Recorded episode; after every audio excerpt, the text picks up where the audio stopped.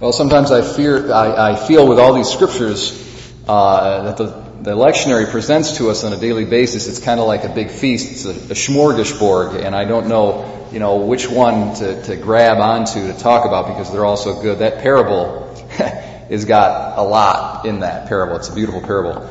I'm actually not going to choose that delicacy, though. I'm going to go back to our first reading from Ezekiel and probably bring in our responsorial psalm a little bit. This is a beautiful prophecy of the sacrament of baptism. Beautiful prophecy of the sacrament of baptism. Ezekiel was prophesying about 580 years or so before the birth of Jesus.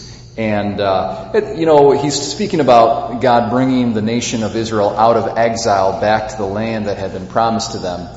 And um, I think that might be a little bit difficult to try to understand in a prophetic manner uh, because that really, in a certain sense, has not been fulfilled and will never be fulfilled according to the letter, literally. Uh, but I would say what the true intent is, is a mystical intent, and that is the gathering of the people of God into uh, the promised land of, of the church and the promised land of, of heaven, of salvation. Um, so that one's a little bit, you know, that, that element of the prophecy is something that, you know, needs, needs thought and comment. But, but apart from that, the whole talk about water is a very clean, uh, clear prophecy of baptism. Um, I will sprinkle clean water upon you to cleanse you from all your impurities, and from all your idols I will cleanse you. I will give you a new heart and place a new spirit within you, taking from your bodies your stony hearts and giving you natural hearts that's a really beautiful thing. What we see here is the power and the reality of salvific grace given to us in the sacrament of baptism. So the clean water, the, the, that is, that's there. Um, a new heart and a new spirit within you. This is a spirit that's enlivened and empowered by the very life of God. This is the gift of grace given to us in baptism. And uh, maybe I'll just sort of focus on this, this element of the prophecy. He'll take out of your bodies your stony hearts and give you natural hearts. What's that, that all about? Well, I, I, it's quite remarkable the, what grace does to us. Grace elevates nature and unites it to uh, the divine nature uh, but it also, at a kind of more fundamental level, it heals our nature, our human nature. Okay? Our natural created uh, being is healed.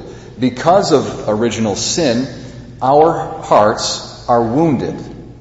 And uh, we have disordered passions. Our lower powers of our soul sometimes, oftentimes, get the best of our reason and our conscience.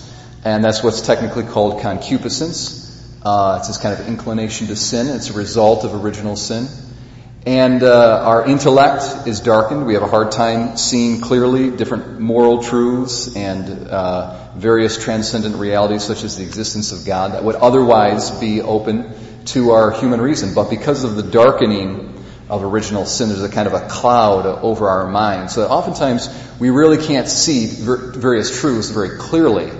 And um, so, what's beautiful about grace is that it begins and initiates this process of healing so that the disordered uh, chaos that is the human person begins to take shape and form and is restored to how it was originally intended to be. So that our reason and our conscience is uh, in command and uh, all our passions are subordinated uh, in a just and proper manner underneath our, um, our reason.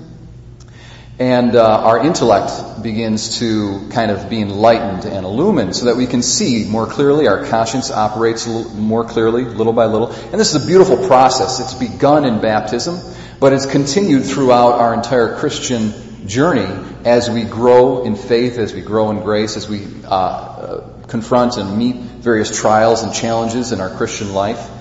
And, um, and we grow in that process of healing so that our hearts would be restored to their natural state, so that He would give us natural hearts.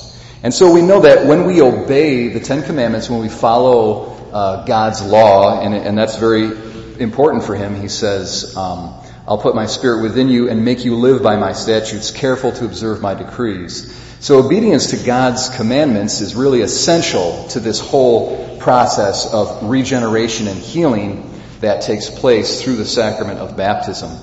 Uh, and we begin to see that God's laws and His commandments are not a burden. They're not an external imposition that takes away our freedom, but they're keys that unlocks our human nature so that we can be truly fulfilled, so that we can be truly who God created us to be that we can live according to who we are uh, as, as human beings. So we become more human, the holier we become.